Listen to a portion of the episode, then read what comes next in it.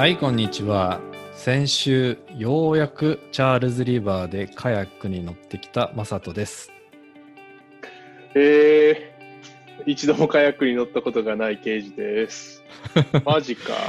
うん、チャールズリバーという、まあ、川がですね、MIT のすぐ目の前に流れているんですよね。はいはい。まあ、すごく、まあ、アイコニックなこう風景がそこからこう見えるというか、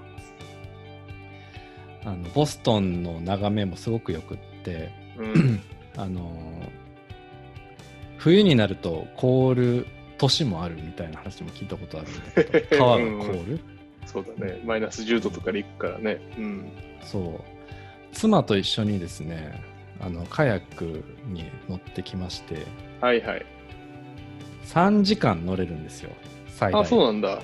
うんいやでもだんだん疲れてきちゃって。あで別にさそのカヤックの大会に出るとかそんな目標もないしなんかただ漕いでるだけだとなんかだんだん飽きてきちゃって。最初はね最初はねこう波にバッシャーンって、まあ、川なんだけどちょっと波があってバッシャーンってなるとうわーとかこう写真撮ろうみたいななかなか良いテンションでやってたんだけど最後の方になるとね 疲れてきちゃったとか。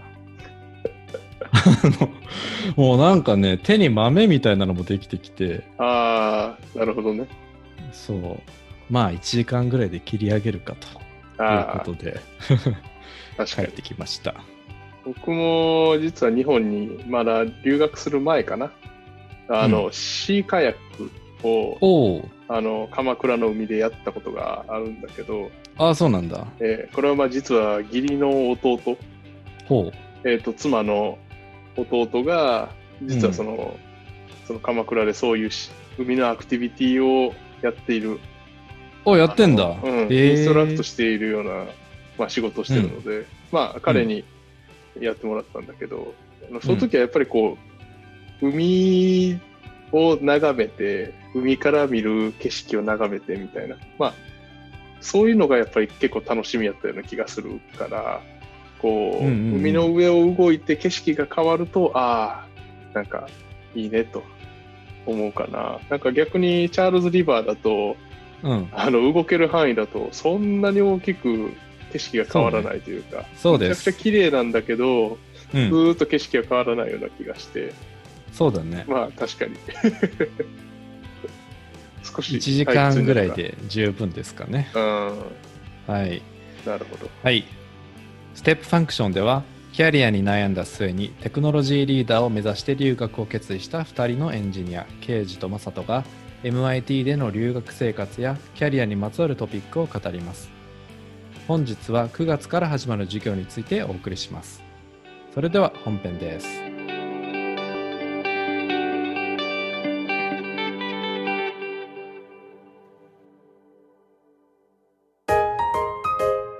はい、それでは本編です。さあ、もう9月も近づいてきていて、そろそろ授業が始まるという時期になってきたんですが、久しぶりの授業ワクワクしますね、ケイジ君。いやーワクワクしますね新しいこと学べるのかなって感じで、うんえー現在ですね、この収録している時は8月の28日になるので、まだ授業自体は始まっていない時になるんですが、今日はですね、私たちがどのような授業をまあ取るのかといったところをお話ししたいと思っています。えー授業は9月1日からやったっけ？始まるのがねそうそうそう。例年だと9月の2週目から MIT は始まるんだけど、あのーコロナウイルスの関係で今年は少し毎年とはあのー違ったイレギュラーな日程であの授業が行われることになりました。1週間前倒しでね、うん。そうそうそうそう。あ、じゃあちょっと最初にコロナウイルスの影響について話してみようかね。ああ確かにうん、あの例年だとみんなねキャンパスに集まって in person でこう授業が行われていくわけなんですが今年はですねなんとほとんどがオンライン授業になりました、どそうですね。うん、一部、まあ、実際にキャンパスに行って授業を受けることもできるんですがかなり厳しいルールがこう学生には課されていて僕自身はあの全部オンラインで受ける予定なんだけどケイジ君は確か in person の授業も受けるみたいなんですがどんなルールで、あの学生は学校に通えるんですか？そうですね。僕はその、えっと、秋学期の後半、まあ、えっと、うん MIT だと H1 の前半、H2 を後半って言うんですけど、H2 だけ、ちょっと MBA の授業を取りますと。で、その時には、えっと、週2回の PCR 検査を受けた上で、うんえっと、当然、まあ、陰性が出なきゃいけないですよと。で、その上で、えー教室に行く前には、なんかこう、アテステーションって言って、自分の今の体調がどうかっていうのを自己申告しないといけない。うんうんで、かつ、ウェアラブル端末が確か配られるような話があって、それで心拍数やら、えー血中の酸素濃度やらを測られるような感じです。まあ、その辺が全部 OK が出てないと、建物にピッてやった時に入れませんみたいな、そういう状況になるという、あれって全員に配られんの？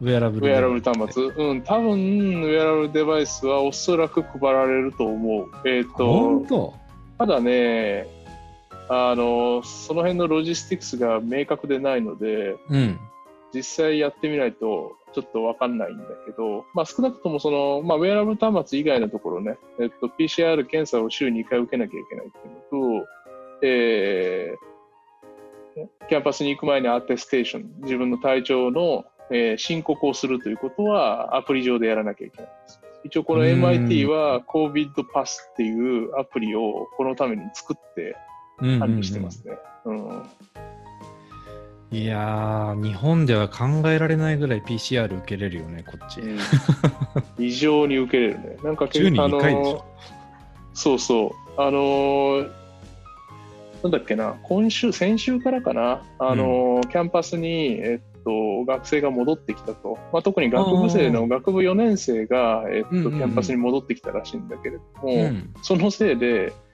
えっと、MIT だけで、えっと、PCR 検査を日に3000件ぐらいやってるらしいでそれは確かマサチューセッツ州全体のうん。20%ぐらいに当たると、本当うんいう話らしく、もうすごい、もう 大盤振る舞いですね。大盤振る舞いだね、うん、そのお金はどっから来てんだろうっていう気もするけどいや、確かにおっしゃる通り。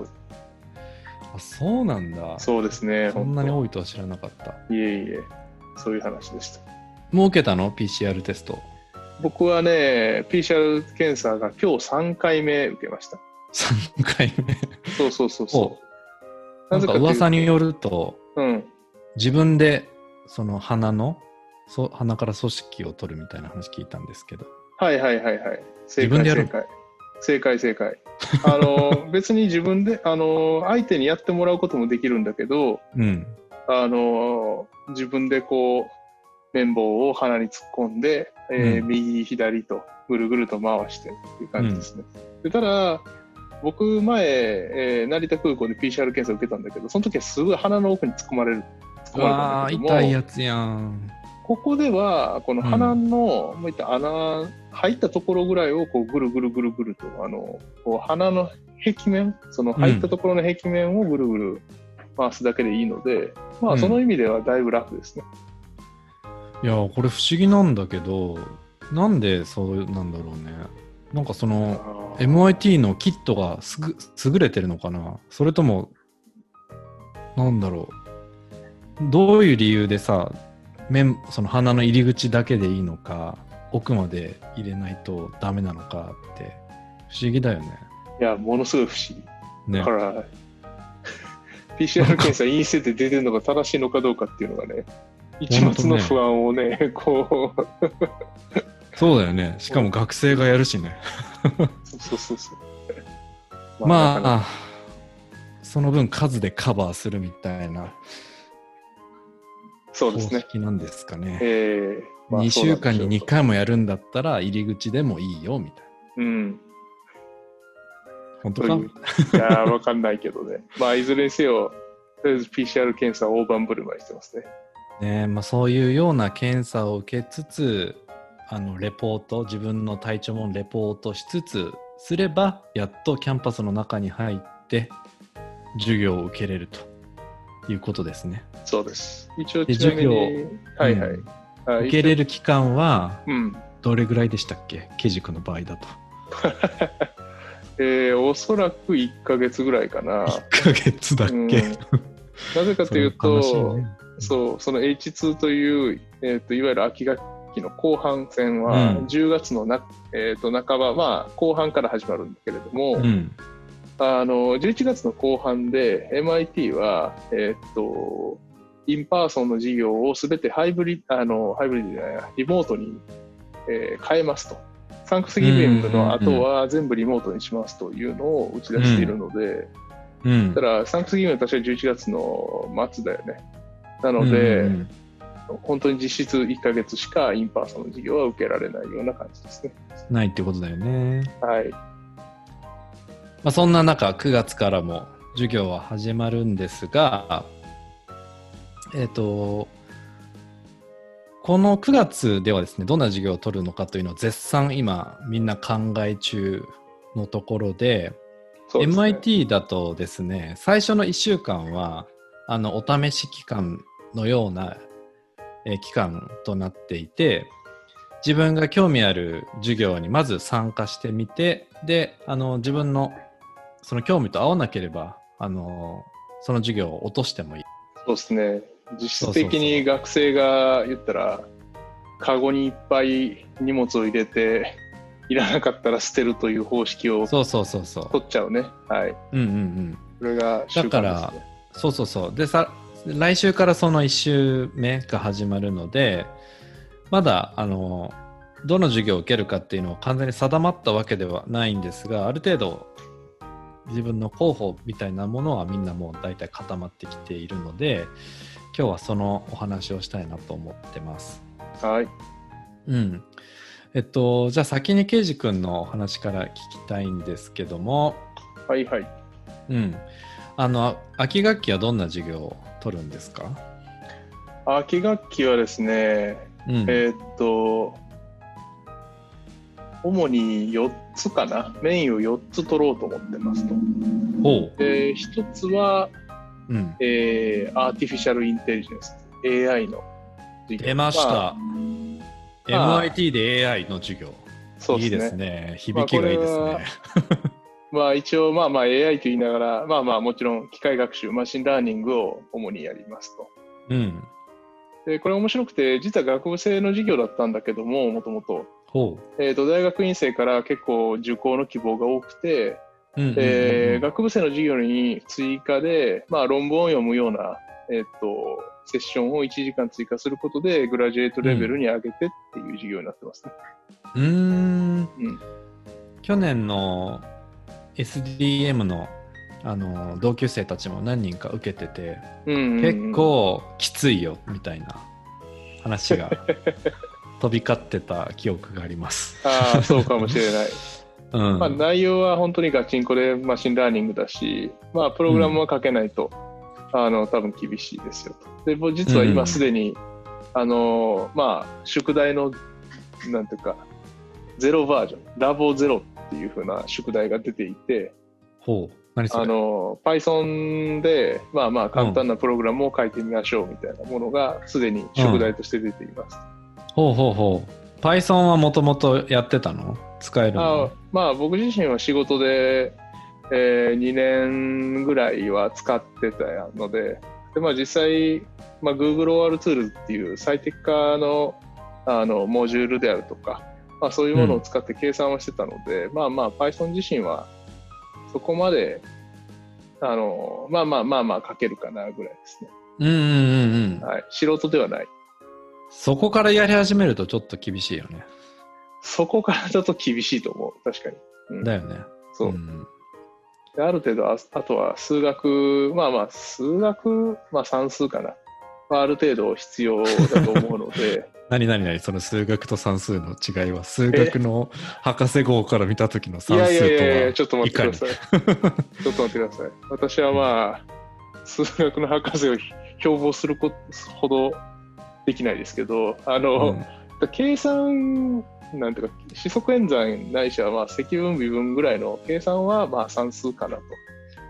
もうちょっとこう、込み入った、まあ、大数学とか、幾何とか、解析とか、そういうことをやり出す場合は、なんか数学っぽいなっていう気がするんだけど、うん。うんうんまあ、線形代数、微積分ぐらいまでは、まあまあ、計算やなっていうイメージがあるので、うん。あえて算数と呼んでます。なるほどね。はい。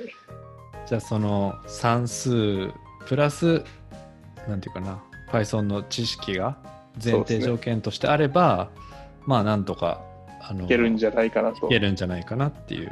期待してますね。はい。うんうんうんうん。なるほどね。それが4つの大きなもののうちの1つ？一つ。まあ一応これは自分の中で、まあ今後 AI とかその machine learning みたいな分野うん。に、まあまあある程度の知識を持っておきたいなう。というんところで受けていますね。なるほどね。はい。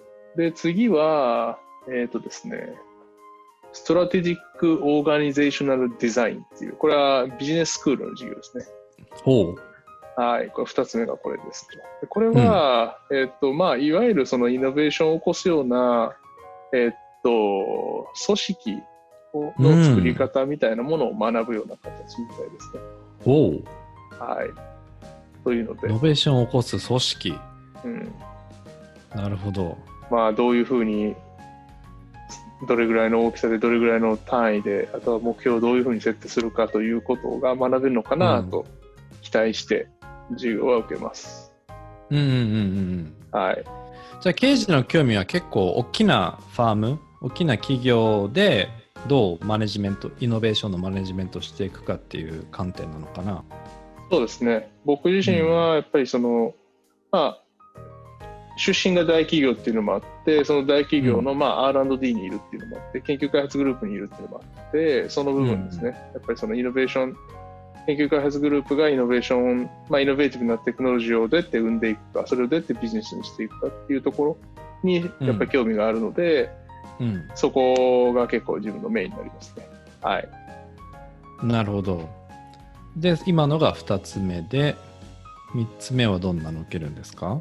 で、3つ目はですね、うんえっと、これも、あの、ビジネススクールの授業で、えっと、 Business to Business Marketing っていうのを受けます。お B2B ですね、いわゆる。はい。いわゆる B2B マーケティングというやつで、これがその、さっき言ってたイン、あの、 in person の授業で、うんうんうんえっと、秋学期の後半から始まる授業です。うん。はい。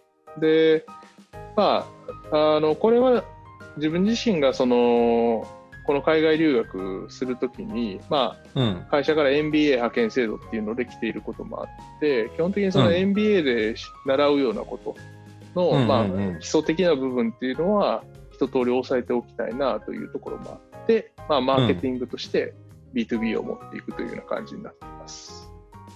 なるほどね。そのはい留学前はさ、マーケティングあの戦略とかうん、に直接は関わってないと思うんだけど、うん。どんなことを授業に期待してるの？その B2B マーケティングだと。ああ、まあ、これはすごく通り一遍だけど、まずマーケティングをするときのそのフレームワーク、何を観点として彼らはマーケティングというものを行っているのかっていうのを、まあ、素朴にまず知りたいっていう、まあ、素人としてまず知っていきたいし、あとはその、まあ、当然コンス、コンシューマー向けと何が違うのかっていうところは、当然意識したいなと思ってます。でただ、うん。あの、でも面白いのが、B2B マーケティングのこの授業で言ってるのは、うん。あの、一見そのコンシューマー向けのプロダクトを作って、例えば Google であるとか、うんあー Amazon であるとか、そういうところも、実は、えっと、広告収入っていうのは基本的に大きな企業からの広告が来てるので、実は B2B マーケティングの方が、うん。B2B の方が実は、えっと、レベニューが多いとほいうこともあり、う。うん。あのプラットフォーマーですら B2B をかなり意識しているというところなので、結構、うん。個人的にはそういうプラットフォーマーが一体何を考えてるのかっていうところも見れるっていうのをちょっと楽しみにしてます。ああ、なるほどね。そう。なんかアメリカで学ぶらしいというか。うん。うん。なるほど、なるほど。じゃあ4ところつ目は？では4つ目は、うん。えーっと、これ4つ目はエンジニアリングリーダーシップの授業になります。うんうんで、これは、えっと、クラス名は Negotiations and Influence Skills for Technical Leaders っていうところで、ほあの、まあ、この授業自身は、その、えっと、 School of Engineering の中で、えっと、 Gordon Engineering Leadership Program っていうのがあるんだけれども、まあ、そこで Engineering Leadership の certificate を出していて、それの必須授業の一つになってます。う。あ、そうなんだ。はい。で、まあ、僕自身やっぱり、この先、その留学後に、まあ、いいわゆるそのテクニカルリーダーっていうところを目指していきたいと思ってるので、単純に自分自身が、あの、自分自身のそのハードスキルだけではなくて、エンジニアを束ねていくようなソフトスキル、リーダーシップのスキルを身につけたいなというのがあって、このサーティフィケートを取って、あの、まあ、知識とスキルを身につけたいなということで、これを取っていきたいとなるほど。思います。はい。その MIT であの MIT に限らずだけど、うん。アメリカの教育の中でリーダーシップを学ぶっていうことの重要性っていうのが大きいなと感じていて、うん。僕があの日本の大学で学んでた時はねあのリーダーシップみたいな授業っていうのは見たこともなくってあったのかもしれないんだけどあのそこがすごくなんか教育何に重点を置いてるかっていうところが日米で違うなとも感じててうんうん。その例えばあの経産省だったかな。あの社会人基礎力っていうね社会人におけるあの基礎力とはこうであるみたいなものが書かれてあるものがあるんだけどそれにはねリーダーシップっていうのは入ってなくて考える力とかそうそうそう。入ってなくてでもなんかこうリーダーシップっていうのはすごくまあ重要な要素なんじゃないかなと思いますね。キャリアを作っていく上で、まあ、どんなタイトルで、まあ、どんな仕事をしてたとしてもやっぱりリーダーシップっていうのを発揮していくいかないといけないなと思ってて、まあ、それを学べるっていうのはすごくいいよね、いや、本当に。うん。特にこれは学部生上がりの大学院生とあの我々みたいな社会人を経験して、えー、もう一回学生をやってるような学生、うん。それがこう相互にあの入り乱れるようなあの授業になるのでうん。これはお互いがお互いを結構学べるところもあって結構面白い授業なんです、そのうんうんうん。実はせ前期にもあのこのエンジニアリングリーダーシップの、えー、と関係する授業を取ったんだけれどもまさにそこはそういう感じだった。うん。今回も期待してますって感じですね。なるほどね、はい。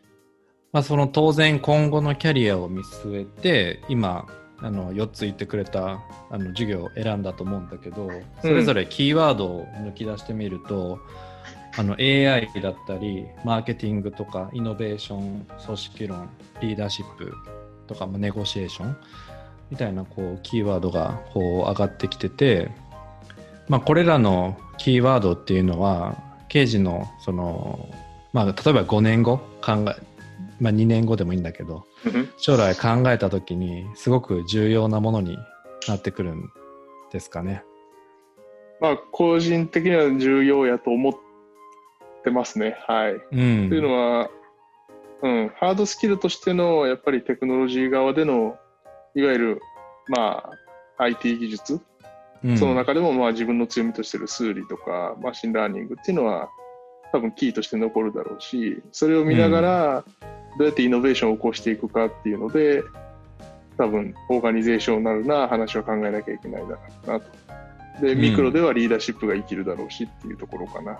でマーケティングは少し先になるけれどもやっぱ、り、そのどうやってビジネス化ししていくかっていった時にうん。相手が何を考えてるかっていうのを言ったらお客さんが何を考えてビジネスをしているところに何を打てばいいかっていうことを多分考えるのが重要になるので B2B はちょっと押さえておきたいねというところですね。うんは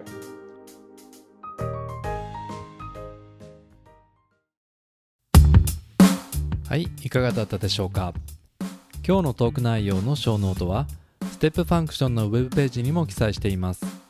またステップファンクションでは Twitter でも発信していますご感想や質問メッセージは「ハッシュタグステップファンクション」をつけてお寄せください。